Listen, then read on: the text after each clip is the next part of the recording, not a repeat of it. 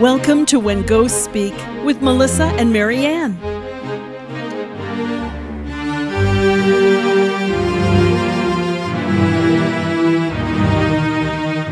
Guess what, guys? We're back. Mary Ann, you, you have a pretty, uh, maybe not as fun topic because it's kind of a serious one. Yeah. For a lot of families, I think. I, especially this day and age, it's people that are put into institutions for drug abuse, alcohol abuse, uh, and get cleaned up, to get sober, to get the drugs out of your system. Uh, it's as a person that has, if you have a child or anybody that has this kind of addiction, your life is miserable and so is their life miserable. Mhm. And if you can, you know, even if you have to, you know, stick them in an institution like this without them cooperating, you know you're doing it for their good. Mhm. Now, keep this in mind. These programs, some of them, especially the private ones, you go for four weeks, six weeks, two months, however long, with all the help and the, the you know, the psychiatrist, all the talking. They're changing your patterns, you know, not being able to have your alcohol or your drugs. You start, the, you know, the, the the victim starts coming around and going, "I'm going, I can do this," and they Mhm. start, "I'm never going to do this. I, I'm, I'm finally sober. I don't like drugs anymore. I'm not going to do this anymore." The families feel so encouraged Mhm. and this time it's going to work. We are going to do it this time. And your your son comes home and he's fine for 4 or 5 days, maybe even 2 weeks, and all of a sudden it never lasts longer than 2 or 3 weeks. They fell off the wagon. They're, they it starts all over again. So let me give you a little story about what happened. Uh, Mary had a 23, 24 year old son that had started with drugs and alcohol when he was about 14, got in with the wrong crowd. And, you know, eh, and kids, they want to do what their friends are doing. They want to just be one of the, one of the group. And sure enough, they had sent him to rehab. He had actually rehab at one of the hospitals just but it was like an overnight thing and he was in there he was in six weeks i believe and came home and sure enough his only lasted about seven days and he shouldn't have called and talked to his friends that were a bad influence on him anyway but he did and started up again so she calls me up and she says, Mary Ann, I just don't know what to do. She said, I I were I'm, I'm I bet he's cursed. And he was in the house when she called. And I said, actually, he's not cursed. I says, but there's a ghost in the house. She said, You're kidding me. I says, No. I says, and it looks like he's a real piece of work. I said, it looks like he's got really rotten teeth in his mouth. And and I believe it is a crack that makes the teeth look really, really bad in a person if they're a user. And so I'm assuming that that's what this person had died from, maybe an overdose of that. Very close in age to her son. He he was probably about 30 years old. Hmm. Followed him home from the institution and he worked on him and worked on him. Took only a week. And sure enough, the kid was back on doing his thing again. And so went out to the house, talked to this guy. This guy had died in the 60s, Oh, wow. Hanging around a while. but it was definitely from drug use. And he, he had gotten to the point where he was pretty much homeless when he was alive and ended up dying. Who and the second thing is who wants to be dead at 30? So he never went to the light. And he wasn't going to be miserable by himself. He followed so many people home when they went home until he could get them hooked again. And so, anytime you have any person that you know that's in rehab within 24 to 48 hours, try to make sure that there is nothing attached to them. Call, make sure, because all of that time was for nothing. And so you definitely, you know, have to do, you know, something. There was a lady, a, a psychiatrist that uh, worked for the state, and it was her job to counsel uh, drug users and alcoholics when they came out of prison or jail or out of institutions. Mm-hmm. And that's that was her job. And she was very good at her job. And say, let's just say she counseled 10 people a month. Eight of those would end up back into an institution or back on with their problem. So she called me up and she said, what do you think? And I says, well, they probably all have curses on them and who knows what's attached to them. Mm-hmm. She said, how about if I do this? She said, how about if I get a group of them? Because there was group counseling that she would do. She okay. said, I'll do group counseling. She said, and how about if you come and be the speaker? And I said, huh, okay. I says, yeah, because I'm curious. I want to see who has what attached to them if that's the case. But you have to remember, I'm sort of in their face within a week after they've been discharged from wherever they were at. And so if somebody was attached to them, they were working on it, but it wasn't, if it had been out longer, it would have been harder. But so they ended up, I would go and I would remove the ghosts mm-hmm. or take negative energy. A lot of these people have terrible curses. Take the curses off, you know, seed them up, so to speak, you know, give them a seed to carry so this doesn't happen again. Do you know after six months, only two were going back into the institution? Everybody else stayed clean. Nice. Did any of them keep in touch with you later? Just to follow kept, up? they kept in touch with the counselor and okay. they were all really doing good. And she actually got in trouble for having me there. No. But this was, uh, I was living in Worcester, so this was a good 30, 35 years ago. I'm thinking now it probably would be more open. I think, you know, especially since I do so much work now for psychiatrists and counselors and all of mm-hmm. those people. And I, I think that as educated as these people are, there's still this gray area mm-hmm. that you need some help with. And that's what this is, I think. So just just really be aware of it. Uh, normally a family knows you know, they'll be home in three days, they'll be home next week, they'll be home in 10 days. To look for. They know mm-hmm. how to control, you know, see what's going on in the house. And, but if you want one or a friend or, or a relative to stay cured, absolutely. I mean, they cured, well, they didn't cure it. You're always an alcoholic or a drug user, but you're not a user anymore. But mm-hmm seriously, if somebody's attached to you, these people have it's a losing battle. Now, when you um, come across these spirits that are attached, um, are they more likely to go into the light to get healed and to lose that addiction, or are they so consumed with the addiction that they they kind of refuse to go in because they want to stay around? You know, the ghosts that were dead longer, like over, you know, say five, six years, they're pretty smart at this point. This is it.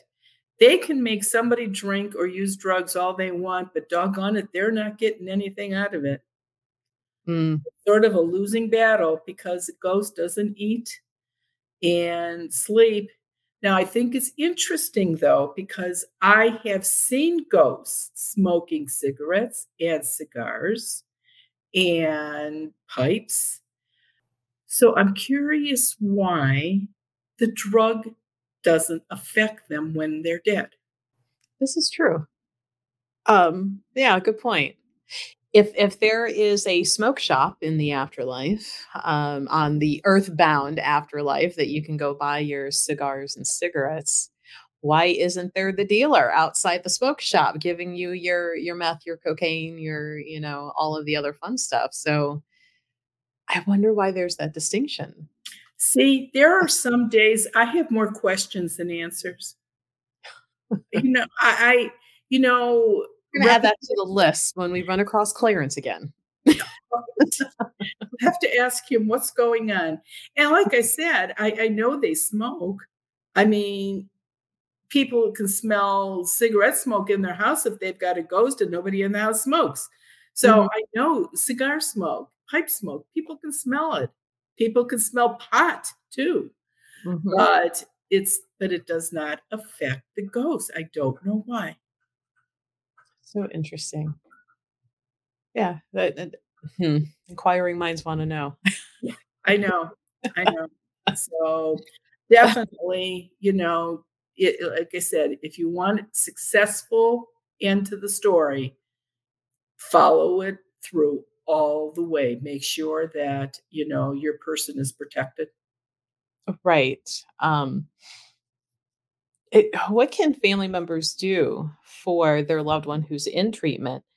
Because my understanding is some of these places don't allow them to even have jewelry, so they can't order them a seed that to wear while they're there. So when they come out, you know, Right. And that's the problem. They're not allowed anything like that. Now, there was a family that had, uh, I couldn't believe it. Her husband and her son were both addicted to Oh. drugs.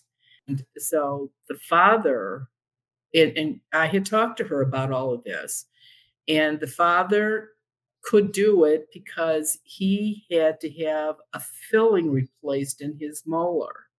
oh, okay. So the the trick with the seed and the the tooth. So his seed went in his tooth. Exactly.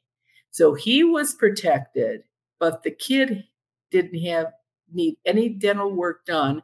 And you're never going to find a dentist that's going to drill a healthy tooth, which there shouldn't be a dentist that will drill a healthy tooth. And so, and sure enough, the father was okay, but the kid, when he came home, he did have an attachment with him. Now, mm-hmm. it's the younger ghosts that are the 30, 25 to 45 that usually do not want to go to the light. They're going to go find somebody else to aggravate or to, uh, you know, mess with. Okay. But it, it's the the older ones or the ones that have been dead long enough that know that they're never going to get, you Exactly. involvement. Okay. Exactly. Have you found more ghosts and attachments um, in certain types of institutions than others? It's usually across the board. Now, people that are in mental institutions, they can bring people home too, but Mm. it's not as bad as if it's for, you know, drug abuse, uh, alcohol abuse. Um, people, uh, you know, people are in institutions. I mean, sex abuse, there's all kind, I mean, there's abuse of everything. And so, yeah, definitely mental institutions seem to be a little safer, but it's not that they are free and clear. They could still bring something home from that too. Right. Huh. Well, if anybody wanted to get one of like your seeds to give them, they would just go to your website, maryannwinkowski.com. And maybe, uh, you know, since they can't wear it in there, meet them at the door and Don't don't bother. They'll take it from you for sure. No doubt Yeah. about it. so just have it for them right outside the door, you know, as they're getting in the car, like, here, wear this. Exactly. Exactly. And that is a, a good idea because they're not going to be able to get in the car with you. And and of course, if they're determined enough, they'll write on the roof of the car to see where you live. And but if your house is protected, then and the person has the charm and they go out of the house, then you know at least they, they've got some sort of protection with them. Yeah.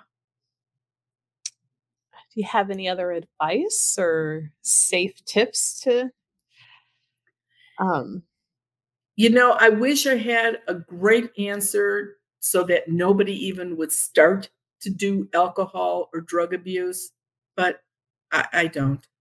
And I, and I think it's a losing battle. And it's probably with society, it's probably always been a losing battle. mhm. You know, there, there's always going to be people that are in trouble with something like that. Right. Well, and um, if I remember correctly, uh, like alcoholism, like there's actually like a gene that makes you more predisposed, you know, to it. So um, sometimes you you are just automatically born with that challenge. That's Um, right. You just have to be aware of it and do your best to to overcome that. Um, I guess it could be real woo woo and say that's karma. true. I guess we could be like, hmm now what did you do before in that past life? that you have to Mhm. make reparations for. Right. Um, well, and and speaking of, we had that book in that last uh, book club that talked about how you know sometimes you have to come back to balance that out. That was uh, between death and life That's right. That we talked about, which um, they can always go back to our YouTube channels and Watch watch that. that club. You know, were you a drug dealer in your past life? Mhm. So And you to go through with this life to see how miserable you made somebody? Mhm. Right. That that's easy. You know, that's not hard to figure out. Yeah. Uh, or maybe you now have to be the parent of a child with the addiction and having to watch and no matter what you do like you're watching them suffer and what can you do about it um, besides continually hope and help and you know at some point it, it sticks You know, the parents have parents of these kids have such a hard time. I mean, it's like you you do everything you can do for them and then it gets to the point well you got to let them fall as hard far as they have to go on their own. It's tough love. I mean they've stole everything out of your house for money to get the drugs. I I mean it's a vicious circle. And then there the kid overdoses and there's the parents standing there inviting me to the funeral. Right. And they're blaming themselves. They did everything they could but they're still blaming themselves. And drug abuse and alcohol abuse, yeah, the person is dead, but they leave a lot of victims behind. yes it's almost like the invisible victim like the people that you didn't even really think of that had to suffer through this too That's right. That's right. The one good thing is over the years with the different police departments that I've worked with, different law enforcement agencies, when a death has occurred, um, I've actually gotten some good names for these some of these law enforcement agencies of the dealers Mm, people have been taken out because of the death of the person that that, that was buying drugs for them. Uh, and you know, luckily, you know, a law enforcement person will take will believe me and say okay, and then of course I'm always the anonymous tip. So because well, I can't go to court. I'm a nut, and so you're gonna know about the judge golfing game that's right. so it's you know it's it's living life and getting through it and everybody's got trials and tribulations but if you can put a little bit of help with it Right. Well, kind of sorry. Kind of sorry, not sorry. Everybody, we, we had a little bit of a, a downer episode, but we've had some fun ones, and the next one will be fun again. oh yes it will We just had, you know, some questions that have come in recently and figured we would address this. So, um, but fear not, we will we'll be back to the fun and laughing uh, next week on our next episode. So please join us then. We are trying to drop these on a regular basis on Wednesdays in the morning. Um, and you can find us on our YouTube channels at 10 a.m. Eastern Standard Time and, and join us live and ask questions there. Uh, Mary Ann, yours is simply Mary Ann Winkowski on YouTube, and uh, mine is the Goddess Elite New Age. So you can find us on both. Um, and come join us in the conversation. Bring friends. The more, the merrier. Okay, see you next time. All right, bye, guys. Thanks for tuning in to When Ghosts Speak. Join us again soon. Goodbye.